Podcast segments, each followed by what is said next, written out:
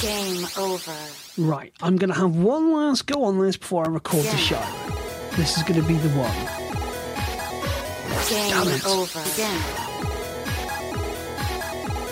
Game Damn it. over. Again. Game Damn it. over. Again. Last go. This is the last go. Promise myself this. Three seconds off a new PB. Line. Game Oh. over. 10.33 seconds and I died. Well, that means I can have just one more go. Oh, Game over. Dang it. Again. Right, this is it. This is the final one. It's just a shame that the music is just so. Game Dang over. it. One eternity later. Again. Right then, this is it. This is the one, and we're. No! No! Oh, my phone battery's just died. So I suppose I should really start the show. Hello, everyone, and welcome to a very delayed version of the Rampant Mumblings. I've got two excuses.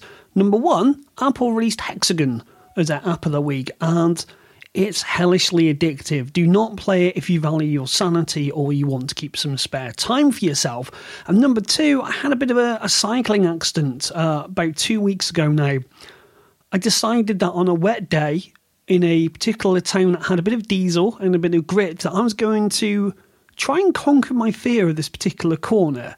Turns out I was fearful for a reason because moments later, as I was yelling Strava and trying to beat a personal best, I was then yelling, Oh blast, gosh darn it, what the blinking hell is happening? As my bike slid out from underneath me, I landed on my thigh, the pedal, and then smashed my shoulder into the floor. And believe you me, that's been quite painful. So I've been on painkillers for the last week, and it's pretty much well, it's pretty much put pay to any productivity for the last week, but hopefully I'm back. This is just going to be a very quick episode as I should hopefully have a guest on with me later on this week to do a proper show. So bear with me on this one because, of course, we will have Nemo's hardware store. But first, a story about getting hacked. I've never had a password incident where uh, anything that I've owned has been hacked before. Well, you know, that's a lie. I think the last time was about 15 odd years ago when I used to procure re- rooms talking about wrestling, the WWE kind. Well, WWF back then, if we're going to get proper about it. But it's been a few years since I've been hacked recently. And so two weeks ago, I was just fiddling around with my DNS settings and proxy settings, and I got an email from Netflix in Portuguese. Thinking, okay, well, I'm not too worried about that. That's just probably them picking up that I've set my region to Brazil. Then I went into my Netflix account and noticed that one of my icons had changed. I'm thinking, okay, that may be regionalization. And I left it until yesterday when I went into Netflix and tried to view some content and realize I could only view children's content. Nothing wrong with that, but I was trying to find Alphas or The Expanse. By the way, if you haven't seen it, it's on the Sci Fi channel. Watch The Expanse, it's brilliant. There's shades of Detective Noir in it, there's shades of Battlestar Galactica, and maybe a little bit of Lost, I might say. Maybe not so much Lost, but it's really, really good. Anyways, not being able to read Portuguese, I decided to contact Netflix help to say, "Can you help? Uh, my language is all screwy." Uh, because the, one problem I was having was I was viewing all this on the Apple TV, and when I was clicking on my name, the screen would go blank. And I since worked out what that was. It was because it was trying to go into settings, which Netflix doesn't support on the Apple TV. So I thought, right, let's go back to the desktop, log in, and we'll do a sign out of all accounts just to see what's going on. And that's when it dropped on me. I was I could get access to my account, but it was all in Portuguese. Again, and not being able to read that, I had to contact Netflix support. And you know what? They were brilliant. Fair plays to them. I spoke to two people there. The first time I said, "Right, can you change my language settings for me? It doesn't seem to be working." And he said, "Well, where are you? Uh, where are you viewing from?" Panicking a little bit, I said, "The UK." He said, Do you ever use a VPN or a proxy? And I said, Yeah, so I- I've got one for work, but I make sure that I log out of it. He said, Ah, well, your account is being accessed right now by someone in Brazil. Let me send you a password reset. So reset the password, went in, and lo and behold, someone had had access for my account for the last two weeks. Not only were they watching children's stuff, trying to lock me out, but they'd also upped my account. So instead of spending $7.99, I was on the $11.99 a month. So that's all been sorted, and I had to speak to them again just to make sure that I was keeping the grandfather price, not the, the new pricing. So it's interesting in a way because how on earth did they get hold of my account details? Now, there is a website called Have? Pwned? Pwned? I don't know how you say it. There is a website where you can go in, put your username in or your password in to see if you've been the victim of any websites that have been hacked. And sure enough, I was on three of them. So let me just bring up the website here. So, breaches that I've apparently been owned in. Adobe. Well, there's a surprise. In October 2013, 153 million Adobe accounts were breached, each containing an internal ID, username, email, encrypted password, and a password hint in plain text. The compromised data, email addresses, password hints, passwords, and usernames. Then there's also a Bitcoin security group Gmail dump in September 24. A large dump of nearly 5 million usernames and passwords were posted to a Russian Bitcoin forum, whilst commonly reported as a 5 million Gmail passwords. A dump also contained 123,000 yandex.ru addresses. Whilst the breach remains clear, the breach credentials were confirmed by multiple sources as correct, albeit a number of years old. Right. Compromised data there. Email address, passwords. Then in December 2010, and I've got no idea why I'm on this website, Gawker uh, was hacked. No idea. Apparently, they do something with Gawker and 4chan. I don't know. I don't remember going on there. But one of their websites, or two of their websites, Gizmodo and Lifehacker, were hacked. So there could have been a chance I used that password on there back then, but I doubt it. The compromised email the data there was email addresses, passwords, and usernames. And finally, XSplit 2013. They were hacked, and the compromised data there was email addresses, names, password, username. What worries me is two things. One, these companies getting hacked, and they're quite there's some big names there, especially Adobe, but really, is anyone surprised that Adobe got hacked? Two, have I really been using that same password for all those years? That's worrying. So I have been looking at things like LastPass and all that sort of stuff, but they just don't really seem to integrate with Safari or on the Mac or anything like that. So if you have any suggestions for password keepers, reminders, storers, loggers, or whatever it is that they're called, do let me know via this website, essentialmac.co.uk, or send me a Twitter at Ocean Speed. Recently in the news, one story has caught my eye about Apple is looking to create iTunes, iTunes customer exclusive TV content. A report here by TheStreet.com a website I'd never heard of until the other day, says that the Cupertino giant is frustrated by not being able to get all the content deals that it wants, so it's going to look at creating its own which is probably the most useless story that I've heard in ages because Apple is in the content delivery and hardware business, not the content creation business. My thought on this has been if they were going to get into creating and producing, they've got the biggest platform out them of them all of iTunes. So why are they not set up like an independent label? Or maybe they have, but I've certainly never heard of it.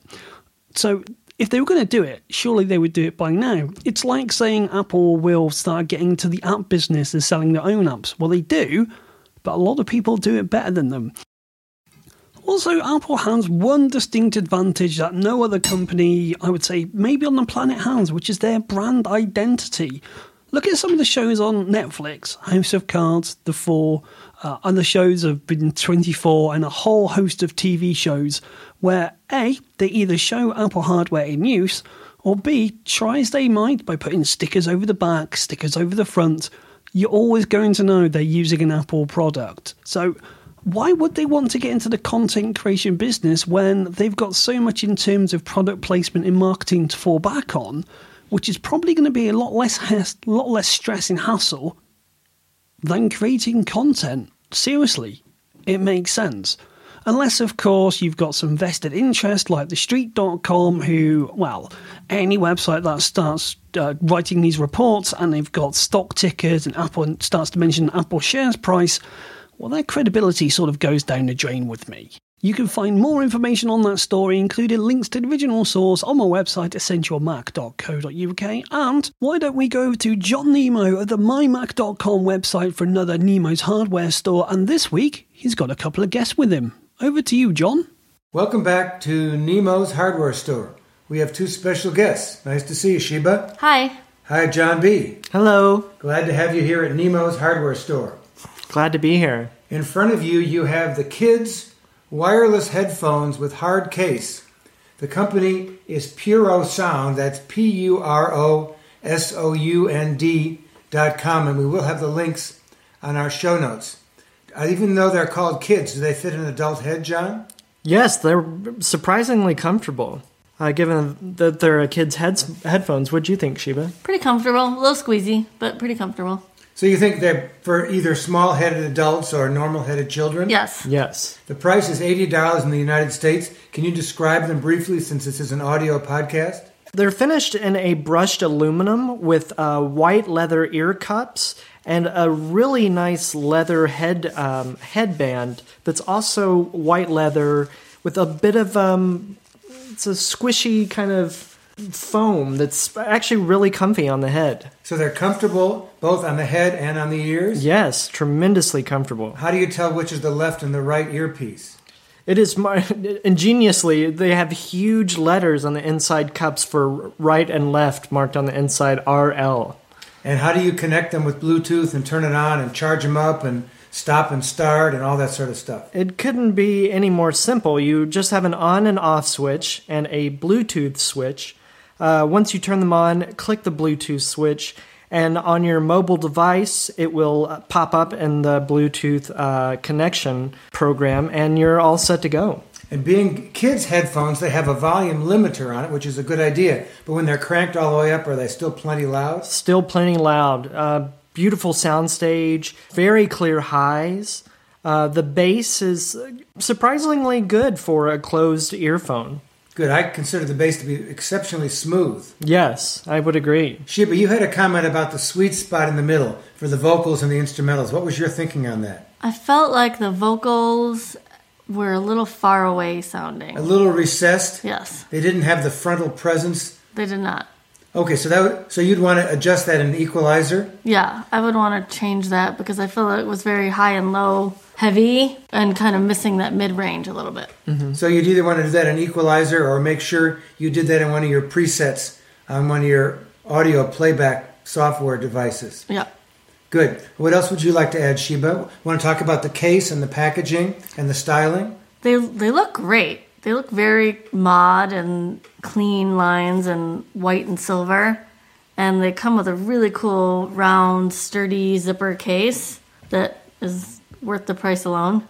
So I think visually they're great. Uh, they seem really comfy. I would probably not get the kids ones. I would probably get the adult size because the kids one was squeezing me a little bit. But other than that, they're very cushy. They have nice cushioning on the ear part, and they have a nice cushioning on the headband part too. And I see they come with both a charging cable, a micro USB, and also an audio aux cable for people who don't want to use Bluetooth. Yes, they do. I would I would also add just the accessories for the price. Uh, the aesthetics I think fit very nicely with um, with Apple's aesthetics or or many of the Samsung, many of the Android phones with the brushed aluminum and the leather. And I think for the price, I don't think I've seen a better value, um, including this this amazing hard shell case. Uh, all the accessories in, in terms of the uh, cables, and I, I think they've really done a great job on this product. They come in two other color schemes. There's a tan and a brown, and then there's a black and a silver. Between the three, would you get the white looking one, the tan looking one, or the black one if you were buying it for yourself, Sheba? I like the tan because it matches my brown leather iPhone case. John, what about you? I would stick with this white and uh, brushed aluminum to fit with my white iPhone 6. When it's inside the case, is it sort of bulky or does it fold and go into a very compact form? It goes into a very compact form. I was really surprised with how um, ergonomic it is once they're in there. They, it fits really nicely and s- slides right into a backpack or a uh, suitcase very nicely. What do you think about the complaint that some of the other reviewers had that it didn't have that articulated arm like the overpriced Beats headphones do? I'd personally prefer these over the Beats. I think that uh, that getting these controls on the cup I think are really the main the main draw here for me. Uh, being able to control the volume, turn them on and off, just by reaching up um, to the ear cup, I think is one of its its its biggest draws. So the only suggestion you had would be to make the mid-range with the vocals and the instruments a little bit more present, Sheba. Yes, that's my only complaint. John, any other suggestion for purosound.com? No, I think they've done a terrific job here with this. Uh, for children, I, I can't think of a better headphone out there that I've seen. Or adults? Or adults, yes, for that matter. Any other closing comments from either of you? Just very impressed with them. I, I was unfamiliar with the company, and I think looking at them next to Beats, they outperform a headphone that's twice the price, if not more. Good. Uh, I might actually buy a pair of the bigger ones because I really like them. They sound good. They look really cool. They have a nice case. They're not too expensive. They're comfortable. I have no complaints about them. and how would you equalize the sound? How would you adjust it for your listening to improve that mid-range? I would go in my EQ settings in my iPhone and play around and see which ones sound the best, which I haven't done, but I would do that. Good. Are there are there a vocal boost or a treble Yes. boost? Okay. I would maybe probably that, do that. Yeah. maybe Good. that would work. Okay, thank you, Sheba. Thank you, John. And thank you, Puro Sound, for the kids' wireless headphones with hard case. And we will have the buying and the information links on our website for this episode of Nemo's Hardware Store. Thank you once again, John, for another cracking Nemo's hardware store. You can find out more about the company and the products via purosound.com. That's P U R O S O U N D.com. And of course, you can purchase via our Amazon link. By using our Amazon link, you help support the show. If you use that link, make a purchase, and it doesn't have to be something that you've just heard in Nemo's hardware store. Whatever you buy, we get a very small kickback from Amazon. It doesn't cost you a thing, it doesn't take any extra work. All you have to do is click on our link. There's no extra charge added on top. There's no feature to tick or untick. The price isn't bumped up at checkout. All you have to do shop as normal. It's that easy. So if you're shopping on a daily, weekly, monthly, or whenever basis, maybe you're thinking of getting an Amazon Prime subscription. If you use a link, you know that you're going to help the show. And it's much appreciated as well. A handy hint that I've also found this week is how to enable offline dictation. Now, there is a slight caveat with this. You do need one of the new shinies, so this will only work with the iPhone 6s and 6s Plus. You can use dictation even if you aren't connected to the internet, and like I said, it's only available for those latest devices. All you have to do is go to System Preferences, General, Keyboard, and turn on dictation. Once enabled, you can do dictation in most entry fields by tapping on the microphone as normal and speaking. Although you won't be able to use Siri for any, well, obviously, really, which is a pain in the ass because back in the days before we had Siri, as in always on Siri, you could you could say call someone or um, even just play music, and you didn't need an internet connection. Uh, and I I really miss that feature, especially here when I always seem to be going through a blank spot whenever I'm trying to use Siri. So that's a handy hint again. That's over on the essentialmac.co.uk website.